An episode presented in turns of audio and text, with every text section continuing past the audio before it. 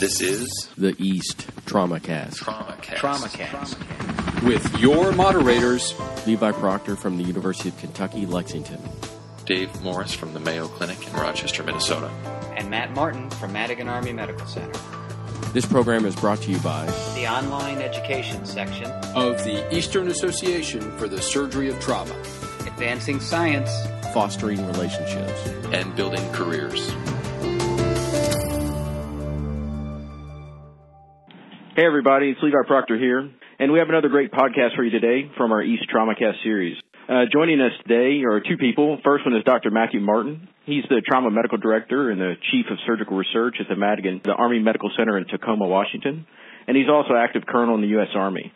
My other co-moderator is Dr. Andrew Bernard. He's our Trauma Medical Director at the University of Kentucky. Today we'd like to talk to you about bariatric surgery, its complications, and how to deal with them if you're not a, a bariatric surgeon. So first, I'd like to thank our guests, Dr. Martin, Doctors Martin and Dr. Bernard, for joining us. It's my pleasure. Yep, great to be here, Levi. So, Dr. Martin, I really appreciate you taking the time to talk to us. The reason I uh, asked you to help us with this is that I know you do a large volume of bariatric surgery in your practice. Um, and according to the American College of Surgeons, bariatric surgery in academic medical centers is the most common elective general surgical operation performed that's a great thing. However, a lot of our a lot of the patients may not be able to return to their bariatric center or their surgeon if a complication arises. And for the general and acute care surgeon, maybe that doesn't do any bariatrics or it's in the community, I think it's important if we have a discussion about how do we take care of these post bariatric surgery complications. So, having said that, in this current era of bariatric surgery, from your standpoint, what are the most common operations that are being done for bariatric surgery? Uh, yeah, thanks, Levi. And, and I think you make, you make an outstanding point of, of this is one of the fastest growing areas of general surgery. Uh, and these problems are going to be coming to an ER near you, regardless of if you're, if you're a bariatric surgeon or not. Uh, and, and I think the response has ranged from, you know, general surgeons feeling pretty comfortable taking care of it to some who have just thrown up their hands and said, I don't want to have anything to do with bariatric patients. Uh, so hopefully we can talk about some management principles here that'll uh, help the acute care surgeon who's faced with you know these patients who are pretty challenging sometimes. Um, so, so I think the easiest way to classify the type of surgery a patient had, and, and the the one pearl I would say is it's very important to correctly identify what their prior surgery was, because what you'll find a lot of times is uh, someone does the history and they'll lump everything as like a gastric bypass. That's very frequent. You'll see patient had a gastric bypass and they'll actually have had some other procedure, but uh, they're just generally grouped as a bypass. So it's important to actually ask them what they had done. Uh, and, and the way to think about it is uh, the basic concept is there's really two ways to make them lose weight. Make their stomach smaller, and that's a restrictive operation. Make them absorb less, and that's a malabsorptive operation. And every surgery out there is either purely restrictive or it's a combination of restrictive and malabsorption. And, and so I think that's the first way to categorize them because when it when they just had a purely restrictive procedure, you know, you're really just focused on the stomach for bariatric complications. When they've had a restrictive malabsorptive procedure, like a gastric bypass, then you have to worry about the stomach, but also the small bowel rearrangement. Uh, and so that would be the first step is accurate identifying what the procedure was. And, and in general, if they've had a surgery in the past 10 years, it's going to be one of three procedures. It's going to be a sleeve gastrectomy, a gastric bypass, or an adjustable gastric band. Uh, and all three of those definitely have their individual complication profiles. So, Matt, go ahead. Go ahead, Andrew. Uh, Matt, are the are the operations basically the same if if uh, patients have pursued, I guess you'd call it uh, bariatric surgical tourism? So if they've left the U.S., is it basically going to be one of those three as well? And is the distribution of prevalence the same outside the U.S.? Uh, and I would say generally in the last 10 years, if they've had it done and they've gone to, you know, a developed country that has a bariatric program, it's still going to be one of those three procedures, uh, with some rare variations.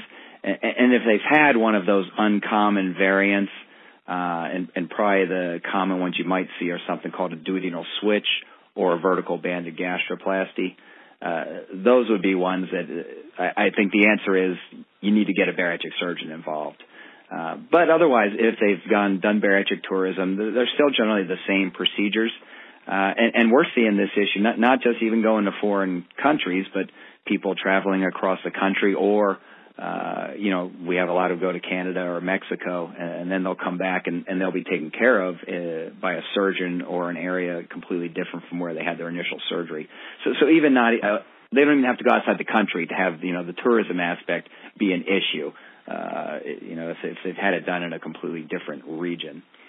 And we can't really expect the patients to know. We just need to get uh, on the phone and get the op note. We need to instruct our residents to uh, as you say, not lump them into one big group, uh, but figure out what exact procedure the patient had, and to do that not by asking the patient who's not going to know precisely, but to get the op note and make reference to it. Yeah, and and not only will finding that information out help you, but you know, talking with the surgeon or at least one of their colleagues who knows exactly what they had done uh, can be incredibly helpful. And in fact, they'll usually you know give you some pointers about hey, here's what to look for. But, but actually, uh, if they've gone through an accredited bariatric program, they actually should be able to, with great detail, tell you about what surgery they've had. Uh, you just need to ask them. Uh, you know, because the requirements to have a bariatric surgery now are that they have to go through a very regimented pathway process that usually takes a minimum of two to six months. Uh, and that includes education about the surgery that they're having. So, so actually, I find they're among the most knowledgeable patients. And when you ask them, you know, well, what exact surgery did you have? They can usually tell you with with pretty great detail. Because some of them will even tell me, you know, I have a four centimeter pouch, a 150 centimeter Roux limb. Uh, so a lot of them will be able to, to tell you that information. Wow. It seems like uh, recently we've we've had kind of a flourish of uh, potentially dealing with acutely uh, uh in the sleeve gastrectomy scenario, like early complications.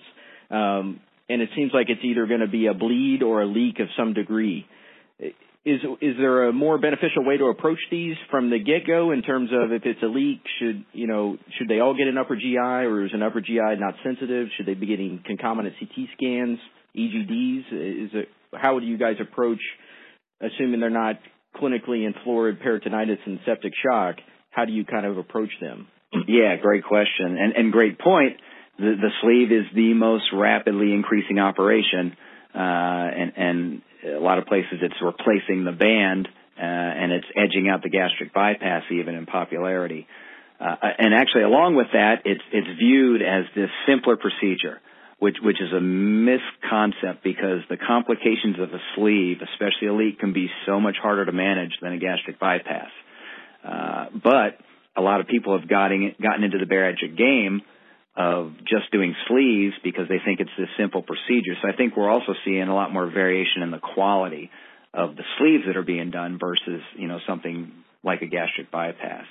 Uh, and, and I think you, you hit the two nails on the head of what, what are the things you worry about early on. And generally it's going to be either bleeding or a leak. You know, bleeding is usually relatively evident to pick up. Uh, you know, they have a dropping hematocrit, hemodynamic instability, et cetera, and, and imaging will usually help pick that up. But the leak is, is the problem with the sleeve.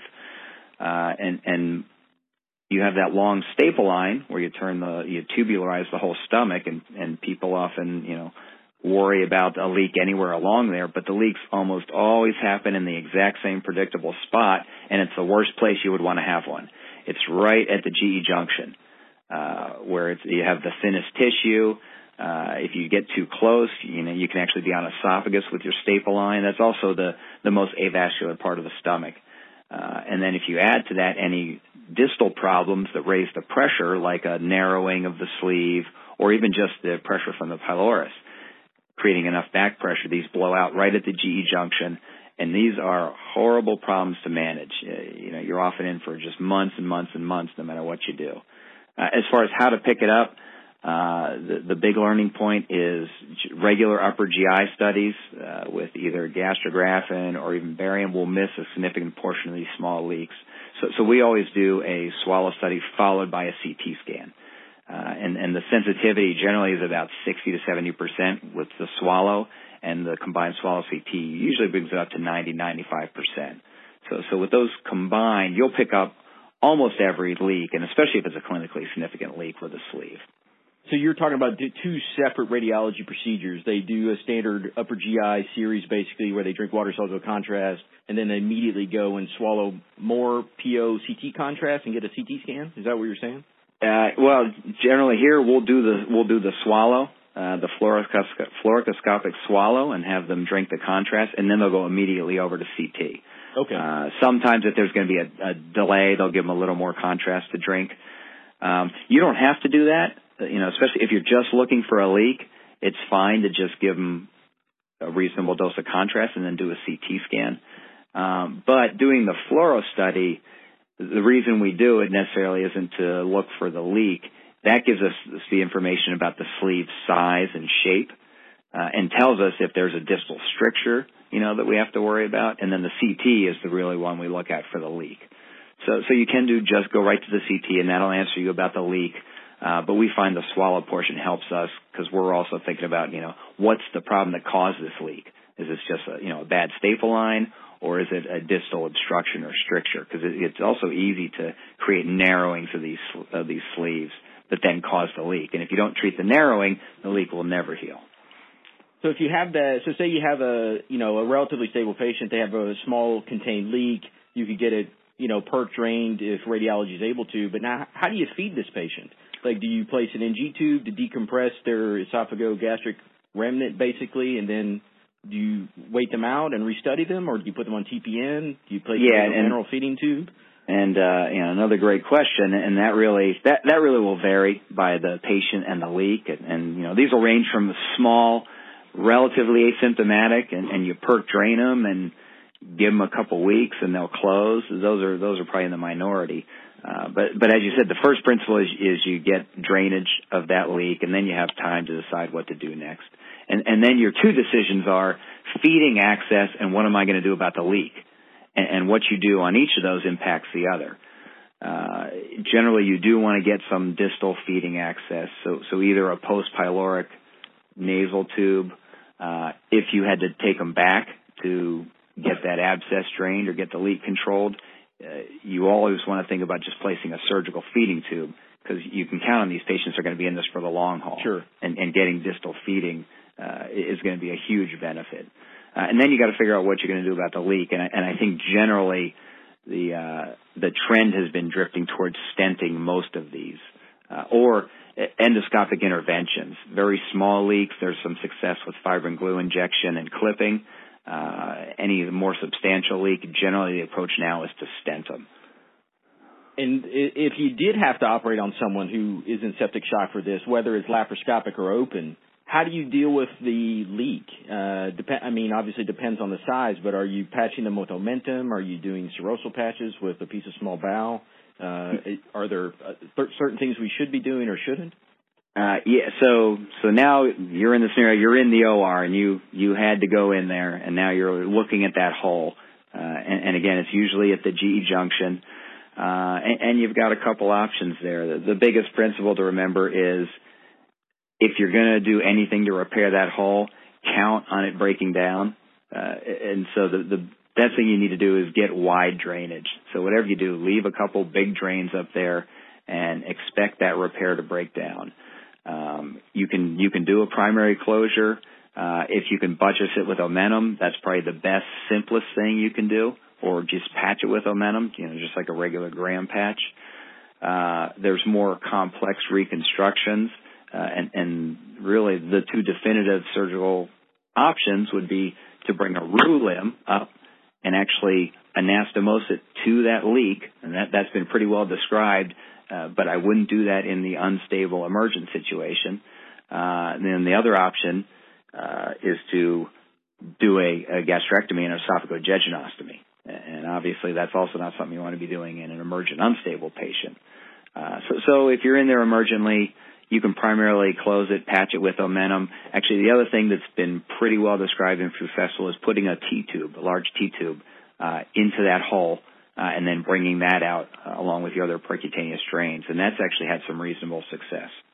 It seems like the other most common one that we deal with as well uh, is the Roux-en-Y gastric bypass for a myriad of reasons, whether it's a bowel obstruction uh, or a, per- a perforation uh, essentially free air. It seems that we we do know that we have a large population of smoking in our region, so we we commonly deal with the Roux-en-Y in that they have free air and they have a perforated marginal ulcer. Um, how do you approach these uh, patients that have a Roux-en-Y gastric bypass that present with free air? yeah, the the bane of our existence, the smoking gastric bypass patient. Uh, and, and that's exactly it. When when you have someone with a marginal ulcer or a perforation from a gastric bypass, you know the first thing you ask them is how many packs a day are you smoking? Because uh, it's very rare to get a marginal ulcer that will perforate or won't heal in a non-smoker. Um, so, so the first, obviously, free air. Generally, you're going to be taking them to the operating room. There's not a whole lot of non-operative management of that. Uh, you can do a contrast study, you know, if they're if they look very good and are stable. Uh, but our approach to those, our approach to those, first of all, would be to do most of those laparoscopically, uh, and and that'll obviously depend on your comfort level and local expertise. Uh, generally, if you catch them early, uh, there won't be a lot of soilage. Uh, there won't be a lot of adhesions up in that area. It's usually a very small perforation, and it's almost always in the anterior midline of the anastomosis or the posterior midline, uh, and it's usually a couple millimeter hole. Uh, and the, as opposed to sleeve leaks, these actually are very successfully repaired with just a primary repair, an omental patch over it, or an omental plug in it, and then leave a drain over top of it. Uh, and, and, I haven't had any of these turn into a chronic, prolonged leak problem uh, like we have with the sleeve. And in those patients, do you, when you're in there, do you always consider uh, placing a gastrostomy tube in their gastric remnant as a backup type of enteral access in case this becomes a drawn out process. I mean, if in someone in your situation who's more skilled than the you know the non-bariatric surgeons from a uh, laparoscopic standpoint, your success rate at dealing with these is going to be better than you know people like us who don't do that all the time. So for those people who don't do that, is that something that you'd recommend? Kind of off the bat while you're in there doing that is to you know intubate the gastric remnant for a definitive feeding access, or would you just leave it alone? Uh, I generally would leave it alone, uh, but uh, I don't think anybody would fault you for doing that. Uh, in, if you're in a scenario where the remnant is significantly dilated, uh, that's one where I will tend to put a tube in or at least decompress the remnant. That, that's usually more in the bowel obstruction into a hernia category. Um, but in, in that scenario, especially if you have a big complex perforation and, and you know you're thinking, okay, this is going to turn into the weeks or even months long thing, uh, then yeah, I would definitely place a feeding tube in the remnant, and, and that's your best access for feeding. Uh, you don't do a jejunostomy tube in these patients. Put a regular G tube into the remnant. You know, it, it'll take the normal absorptive pathway, so it's now bypassed their bypass uh, and, and it's a great feeding access to have. So uh, you don't want to burn that bridge. But yeah, I would I would definitely do that if I had a lot of concerns about the repair. Uh, but but most of these, like I said, are pretty straightforward small perforations. So Matt, in, in what case do you need to reconstruct the gastrojejunostomy? Uh, really, that that that really comes in more of the non-healing marginal ulcer and your part of your reason for that is that either well there's really a couple reasons for these ulcers not healing. Uh, it's almost always smoking. If it's not smoking it's usually that the pouch is too large. Um, if you leave a large pouch that leaves a significant acid producing capability which should be gone when you when you make a nice small you know modern type pouch uh, so it's almost always if these patients aren't smokers they have a pretty big pouch and you can point to that as a likely cause uh, other ones that you know you should always rule out are the you know NSAID use and uh, hypergastrin syndrome, and so we always check a gastrin level in these patients. Uh, but but in the absence of that, they have a large pouch and they have a non-healing marginal ulcer. That's usually where we'll take down the gastrojejunostomy. We'll also trim the pouch size down to you know what we would consider a, a nice small pouch, uh, and then redo the anastomosis. Uh, there's been some literature on adding a uh, truncal vagotomy to that, uh, and I think that's fine. Uh, but but both approaches, with or without a vagotomy, of taking down the anastomosis, trimming the pouch down, and redoing it, have been pretty successful. So you've managed a patient with uh, with marginal ulcer who's had a gastric bypass, a PPI post-op. Uh, oh yeah, Yep, all of them get PPIs post-op, and and that's probably why you know there's there's not a lot of proven benefit of a vagotomy uh, because just like with gastric ulcer disease in the PPI era, you know usually you get adequate acid suppression. Yeah, but we we would put them all on a PPI, and, and usually I'll put them on Carafate also, uh, and, and that combination is usually effective. And, and then of course the you always want to identify H. pylori and treat them uh, with H. pylori eradication if they're positive. PPIs in perpetuity for those patients? Uh, if they've had a PERFed or non-healing marginal ulcer, yeah, I'll usually put them on a PPI for life. How do you manage uh, a bleeding marginal ulcer? Is your management different? Is it is it is it resective or is it just uh, open the pouch, identify the bleeding, oversew it, and then uh, close and patch? Yeah, almost all those are managed endoscopically now um, with an injection or a clip. Uh, I actually I, I can't think of one in geez, the past eight years I've had to operate on. Uh, if I did have to operate on one, we, we've actually we've actually had a couple good staple line bleeds, like post-op day two or three from a gastric bypass um, that couldn't be managed endoscopically. And those we've we've put a scope down so you can see the bleeder, and then laparoscopically, you know, put a suture through the through the staple line of the pouch under endoscopic visualization, and just suture ligated the bleeder. Um, so, but but most of those can be managed endoscopically, especially the bleeding ulcer. These marginal ulcers are usually very small; they're a couple millimeters, uh, and if you get a bleed, it's usually a very superficial one. I see in terms of the the bowel obstruction, you know, everyone's basically taught it's always adhesion, hernias or adhesions first, um, and hernias are can be a large problem with these Roux-en-Y gastric bypasses. Uh, and it, necessarily these are not the type of bowel obstruction, whether it's due to a hernia or not. I think in the gastric bypass, from a Roux-en-Y standpoint, they deserve very, you know, acute and proving what is causing it very quickly. Is that correct? Uh, yeah. Oh, yeah. I, I agree with that. Uh, uh, I mean, you guys, you guys probably see a lot of these patients uh, in your ER, and uh, you know, what, what's your what's your general approach for the let's say the bypass patient comes in and it looks like a run of the mill small bowel obstruction, uh, you know, at, at your center. Uh, would they be transferred to a bariatric center? Do you guys admit them and, and manage them? Do you manage them non-operatively? What, what's your, what are your guys' approaches? Well, we don't really have. Uh, we usually are typically the ones that are uh, obligated to take care of the problem as it comes in, because uh, a lot of these patients, you know, we're a regional referral network, but we do have uh, a few centers of excellence in our in our own city. But uh, oftentimes, it's uh, it can be difficult for those patients to get back to their surgeon, and oftentimes they present in rather uh, almost extremist situations at times. So we're kind of obligated to take care of them when they get here. Uh, most of them come with the obligatory CAT scan that usually doesn't have any, you know, PO contrast or IV contrast for various reasons.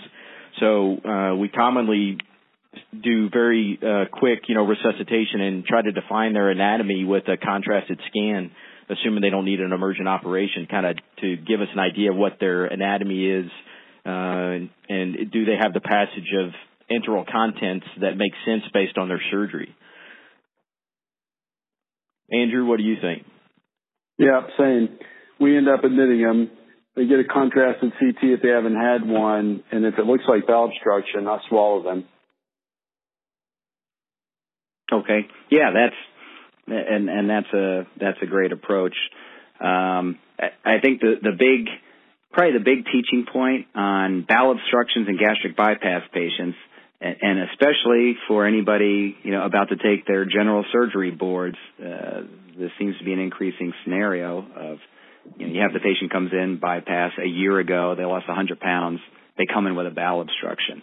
Uh, and, and I think the teaching point is that's not a patient that is managed like a regular bowel obstruction with NG decompression and observation. You know, that, that, that patient is an internal hernia until proven otherwise. Uh, and, and a lot of people don't connect that. And you'll you'll see the CT scan with the big dilated stomach in the left upper quadrant, and, and a lot of people don't connect that that dilated stomach. Your NG tube isn't getting anywhere near that. That's the remnant, no. and that's disconnected. Uh, and getting that patient decompressed is an emergency.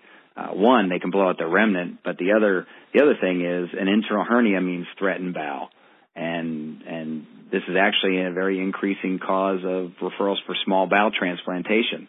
Our bariatric patients who are losing most or all their small bowel because of delayed recognition of an internal hernia.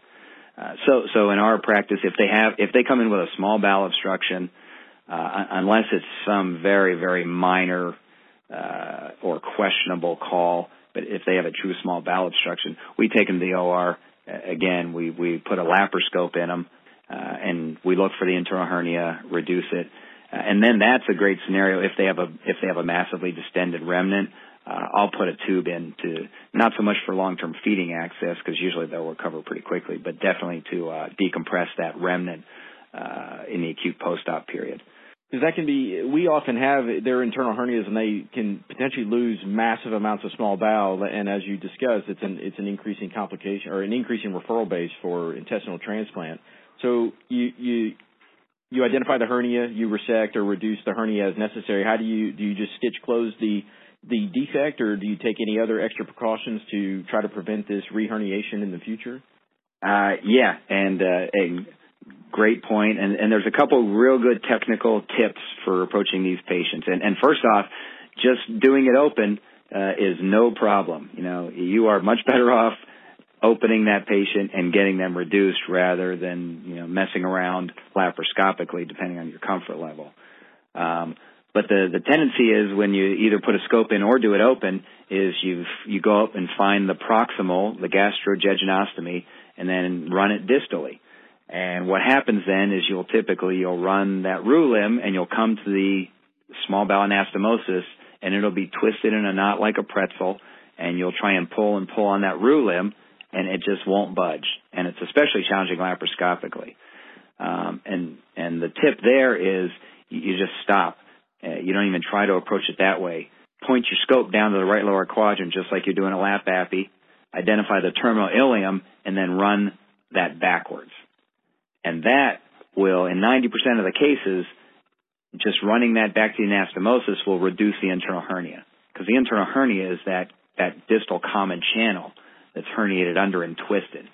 Uh, and so if you run that from distal to proximal, it pulls out very easily. The anastomosis just suddenly flips into its normal position, and now the hernia is reduced. Uh, and as long as you don't have threatened bowel, you don't have to do a bowel resection, uh, but you do have to suture that defect closed. Uh, the, the nice thing is that this is usually, it usually happens because they've lost a lot of weight. Everyone, or most everyone closes these defects when we do a gastric bypass, but you're suturing fat to fat. Uh, and when they lose the weight, that's why these all open up. But once they're, you know, a year or so out, they're at their general bottom weight. So you, when you suture these closed, you really don't have to worry about it opening up again because they're not going to have another 100 pound weight loss and lose all that mesenteric fat. And in the there's a syllabus for the listeners that we'll post on the website that shows great pictures of these uh, internal hernias. But specifically, there's some very important findings on the CAT scan that are delineated here, uh, such as a swirl sign. What, why is that important when you're evaluating in these scans to look for that? Yeah, and, and the point there is that there are no 100% reliable imaging findings uh, for an internal hernia. Uh, so, so again, that's that's another reason our default is to take them to the OR if they have a small bowel obstruction, uh, even if the CT you know can't see an internal hernia, uh, or the gastric bypass patient who just has chronic abdominal pain. Uh, we'll see a lot of them, and we work them up, and then when we don't have an answer, the last step is we put a scope in them, uh, and many times we'll find they have an internal hernia that's intermittently obstructing. Uh, but looking at the CT scan, uh, the most reliable sign is what's called the swirl sign, and that's just a, a twisting of the mesenteric vessels, and, and, you'll see them spinning around like a, a, bullseye sign almost. And that's that just reflects that it's usually the anastomosis is is twisted at least 360 degrees. Uh, a couple other reliable signs or things to look for are look for your gastric remnant and duodenum and see if they're dilated. Uh, if they are, that tells you the the obstruction is either at the anastomosis or distal to it. Uh, all of the small bowel in these patients should be inferior to the colon and, and, generally on the right side. So if you have left upper quadrant small bowel loops, that's another sign of an internal hernia because they had to herniate up underneath your anastomosis to get up to the left upper quadrant. Uh, and those are probably the three the three biggest specific signs of an internal hernia, other than the other typical signs of a small bowel obstruction. Hey Matt, I want to ask you for uh, to expand on something you said earlier. Um, I told you my approach is to scan and then use an upper GI contrast study right away, not uh, the usual small bowel obstruction that doesn't resolve, go to Gastrografin challenge, but mm-hmm. but right away upper GI contrast study to see that in a dynamic study to assure me that there's not an internal hernia. Um, are you suggesting that that's not a satisfactory algorithm, but rather that in any patient with gastric bypass, the algorithm is a simple one line that's direct to the operating room? Is that how we have to manage every patient with gastric bypass? With, with the presence of bowel obstruction? Uh, I, I think if they have a true bowel obstruction, uh, then your safest approach is to take them to the operating room and, and put a scope in. Uh, and this, this is generally the patient who's out far enough that you're not in the, you know, immediate early post-op period. You know, if you're two weeks and they have an early post-op bowel obstruction, that's usually an adhesion or something, and you treat that like any other. Um, so, so these are generally the patients who are six months, 12 months out, and, and it usually happens when they've lost their most weight because that's when that mesenteric fat goes away and that defect opens up. Um, and, and, and this is the person with the true bowel obstruction and they've got the remnant is dilated and they've got significantly dilated bowel. Uh, but if you know if you see the patient who's got an equivocal bowel obstruction or you know it looks like a mild early partial bowel obstruction and you've got a good quality CT that shows no concerning signs of an internal hernia then yeah I, I think your approach is perfectly reasonable.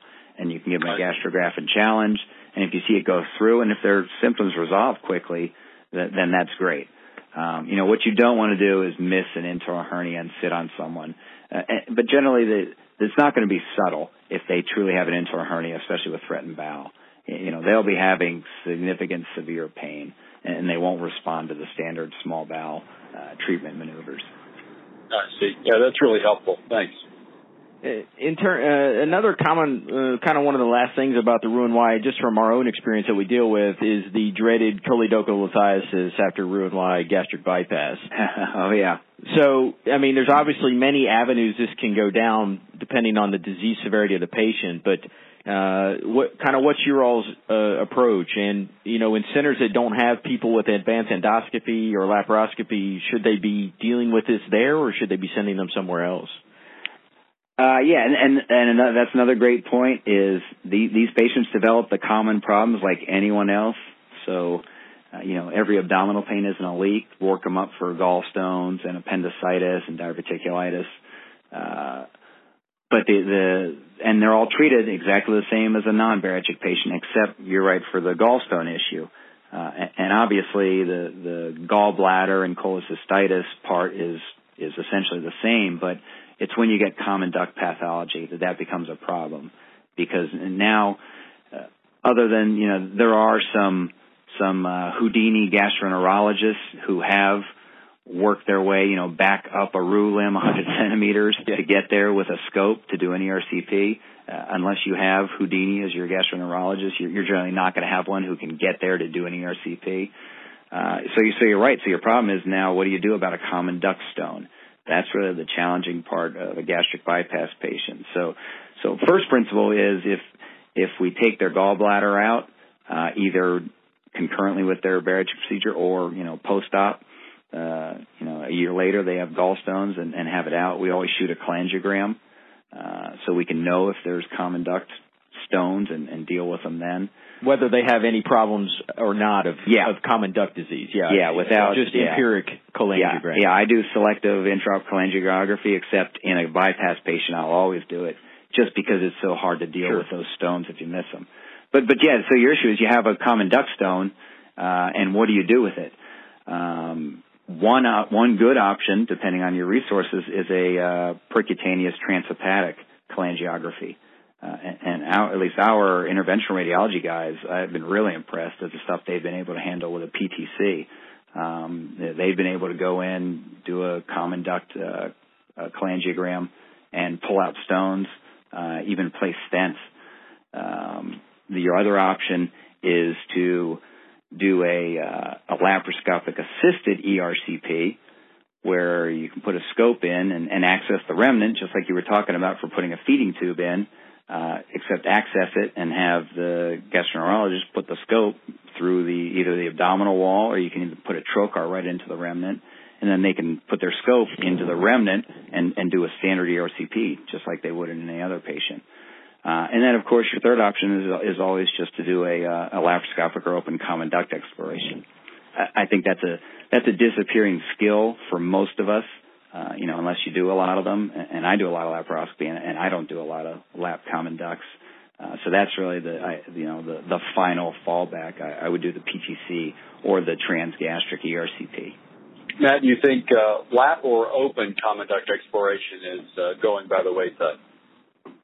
Oh, oh, I just I just think both. You know, the skills for doing both are, are disappearing.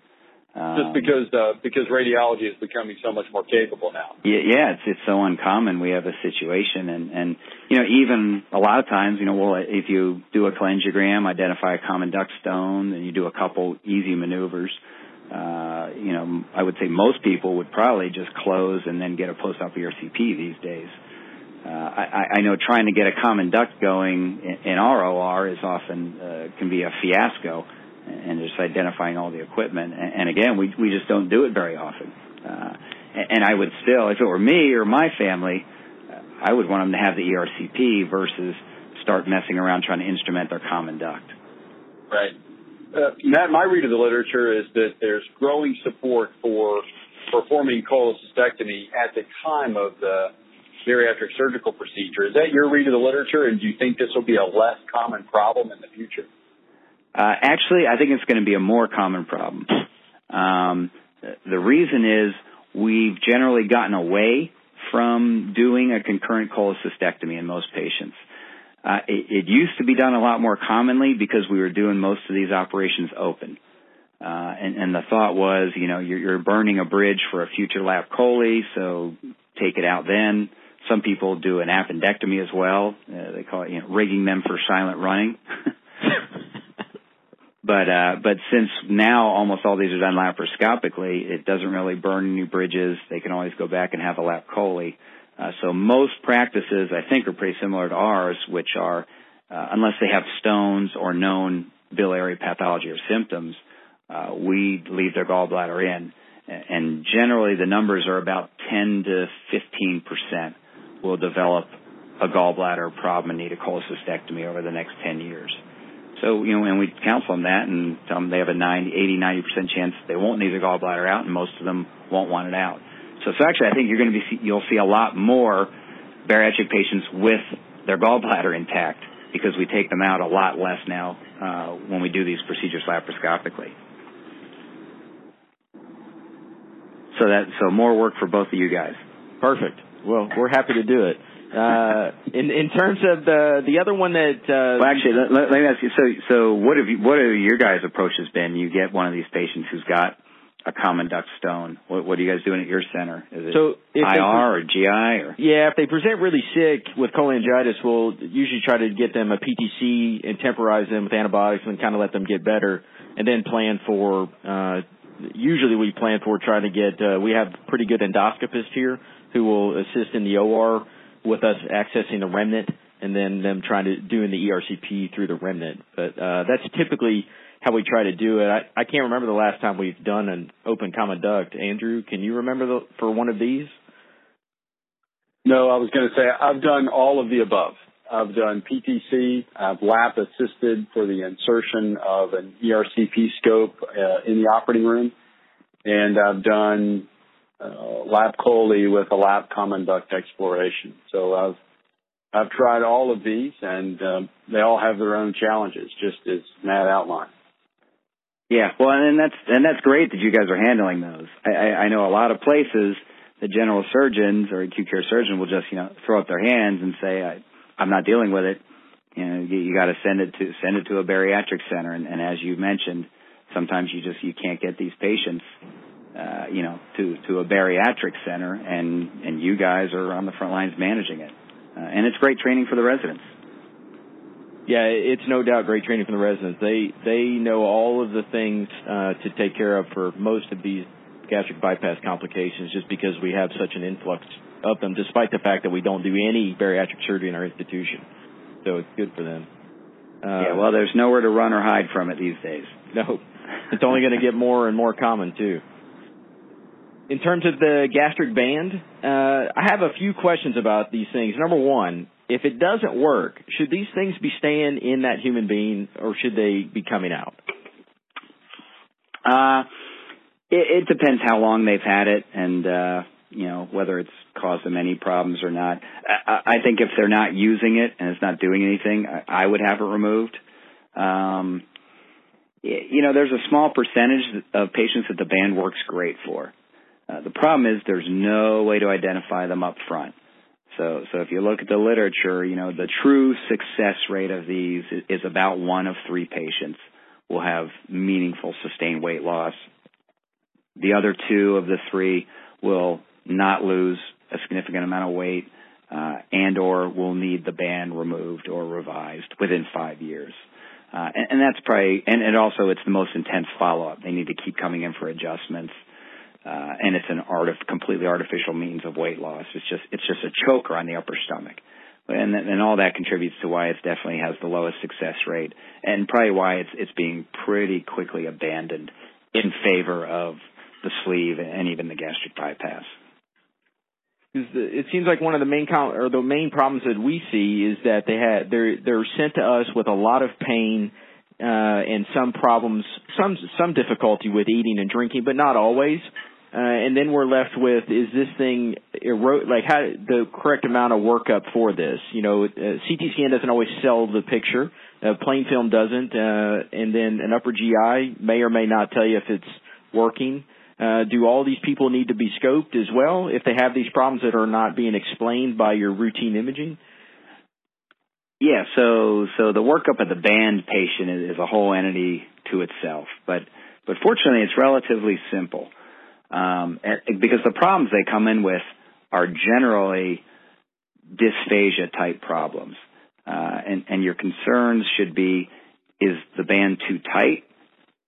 Is the band out of position? or is the band eroding? And it's almost always going to be one of those three. Uh, and, and the way to start the evaluation is just a simple plain AP X-ray uh, to look at the band and see if it's in position. Uh, and and uh, any of the listeners can pull up the handout uh, on the TraumaCast website that's associated with this podcast, and it shows a very nice picture of this. Um, but when you look at the X-ray, the band should look like a hockey puck that you're looking at from the end on. And if you draw a straight line through the middle of the spinal column and then a straight line through the band and measure that angle, it should be at about a 45 degree angle to the spine. That's called the phi angle. If the band slips, it slips downward and that angle increases. So it increases to, you know, 60 to 90 degrees. So a- a- any phi angle above 58 degrees generally means that you're pretty confident the band has slipped. And that's all just with one plain x-ray. Uh, and if the band is slipped, that makes it very easy. The band should be removed, e- either emergently or it can be done semi-electively, depending on their symptoms. Uh, the other nice thing is that the majority of the problems with the bands can be solved by deflating the band. Uh, so even a slip band uh, that's you know now is a choker on the middle of the stomach and and causing a lot of symptoms. A lot of times, if you take the fluid out of the band, which is just accessing their port, just like a, you would a portacath, uh, the band, the symptoms will go away, and a lot of times the band will slip back into its normal position. Uh, so, so first maneuver for these patients often is just take the fluid out of their band, and that usually converts it to an elective problem. Uh, and now with your X-ray, you've identified if the band is in position and it's just too tight, or if it's slipped. The only other possibility then is the band eroding. Uh, and, and, and this is a big misconception people have. They think of, when you think of erosion, you think of this band eroding into the stomach and causing a perforation and leak, and they're going to present with a, a gastric perforation and sick. Um, that's not what happens with an erosion. The band slowly erodes its way into the stomach very slowly, and so it closes over itself, almost like a seton, a cutting seton. So what happens is the band just works its way and eventually ends up in the lumen of the stomach uh, and the, the stomach externally is sealed over it. So there's no, there's no perforation, there's no leak, but your band is now inside your stomach. Uh, and so the usual symptom of erosion is that the patient loses all the restriction they had with the band. So they just don't feel the band is in place anymore because it's not. It's inside their stomach. Um, a CT scan will almost always show you that, and, and then an endoscope will confirm that. And a lot of times now we can even just remove these with an endoscope. yeah, that's what I was gonna gonna ask you because we've we've tried that here, but uh, if you're not a center that takes these out often, I can tell you that uh, sourcing out the random toolbox of parts to do that can be somewhat tricky. So, oh, yeah. what is your standard set of, particularly your mechanical lithotriptor? Which, like, what's your standard type of uh, set of instruments and tools that you use to endoscopically pull that out?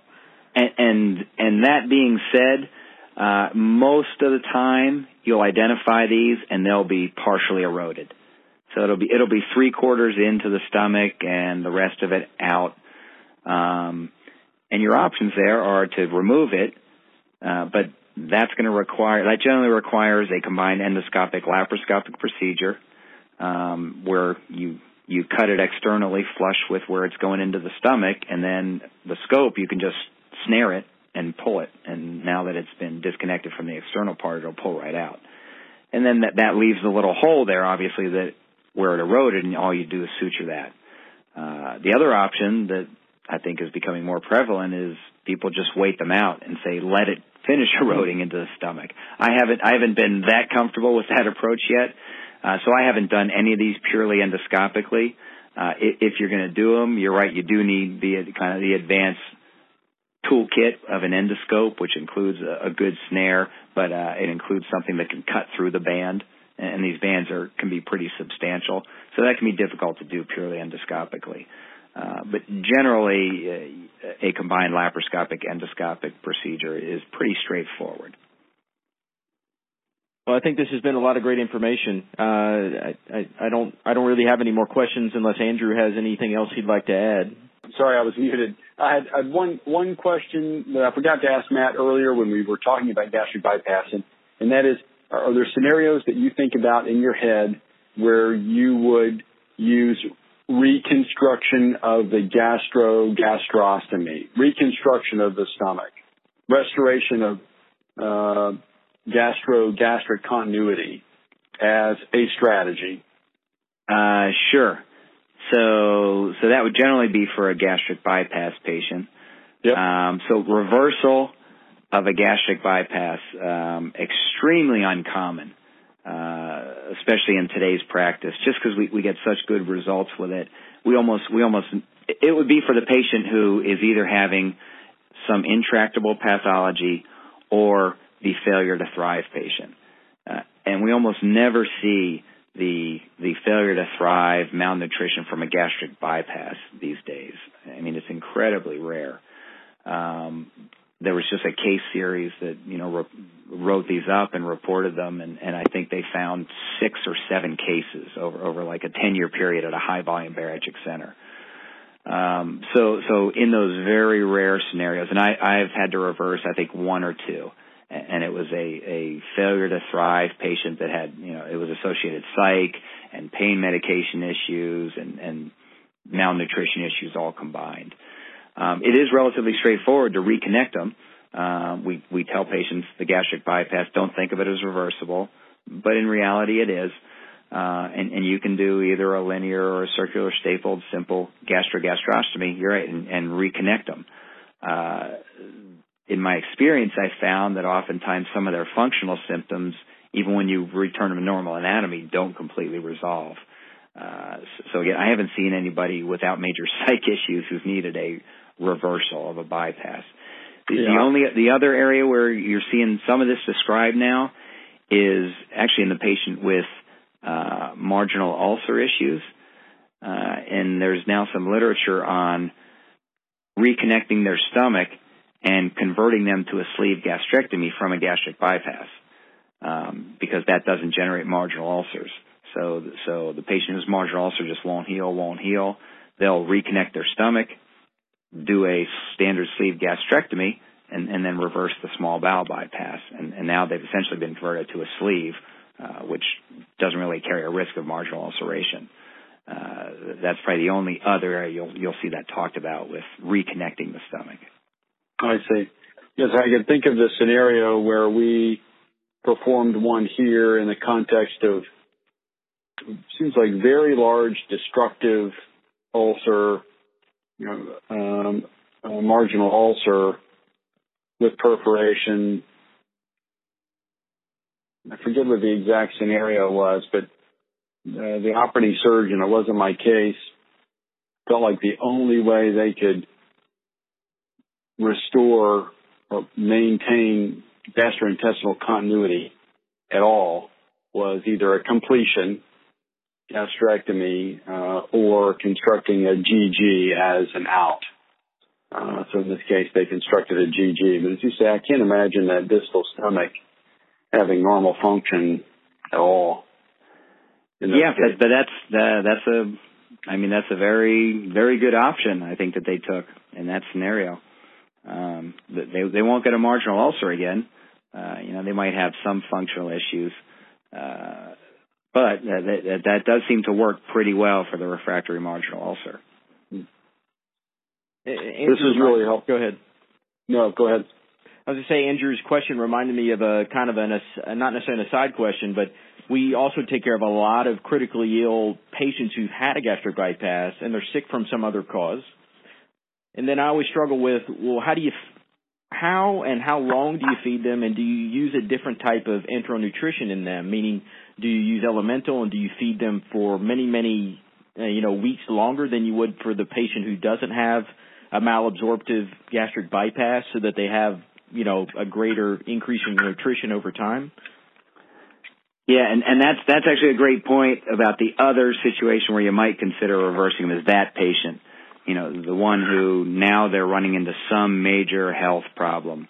Uh, we had a couple patients who developed, you know, severe Crohn's disease issues. They had they didn't have a diagnosis. They had a gastric bypass when they were younger, and then they get diagnosed with Crohn's disease, and then they're failing to thrive and having malnutrition. Or we've had a couple patients with, uh, you know, different malignancies, and they're malnourished. And and what do you do for that patient? Uh, the simplest thing I think is, is you put a feeding tube into their gastric remnant. Uh, that's a great option. And, and again, remember that that now that now reverses their bypass because you're feeding to their normal GI tract again.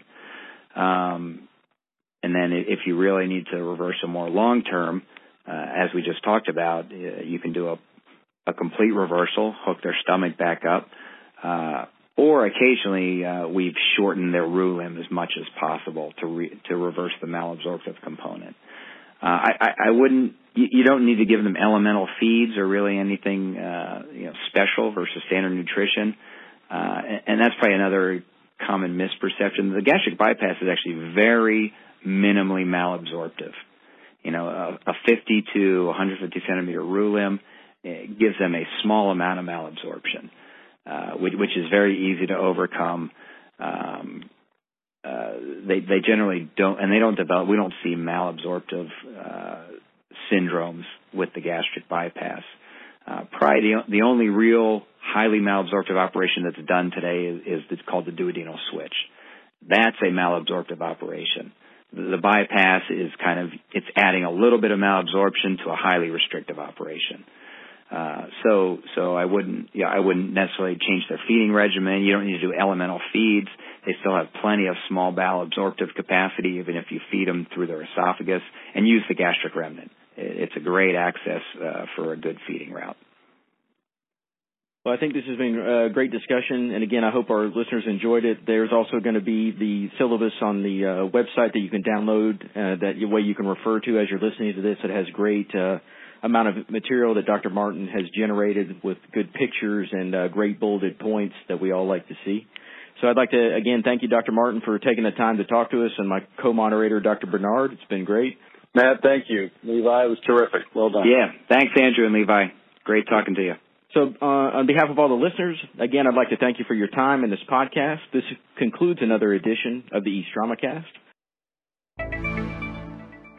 And that wraps up another TraumaCast brought to you by the online education section for the Eastern Association for the Surgery of Trauma.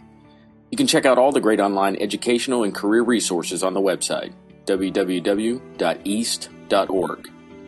Please make sure that you also subscribe to the TraumaCast series so you don't miss any of our upcoming programs and interviews. So if you're searching for cutting edge science and research, networking, building relationships, and career development, remember, all that you need to do is look to the east.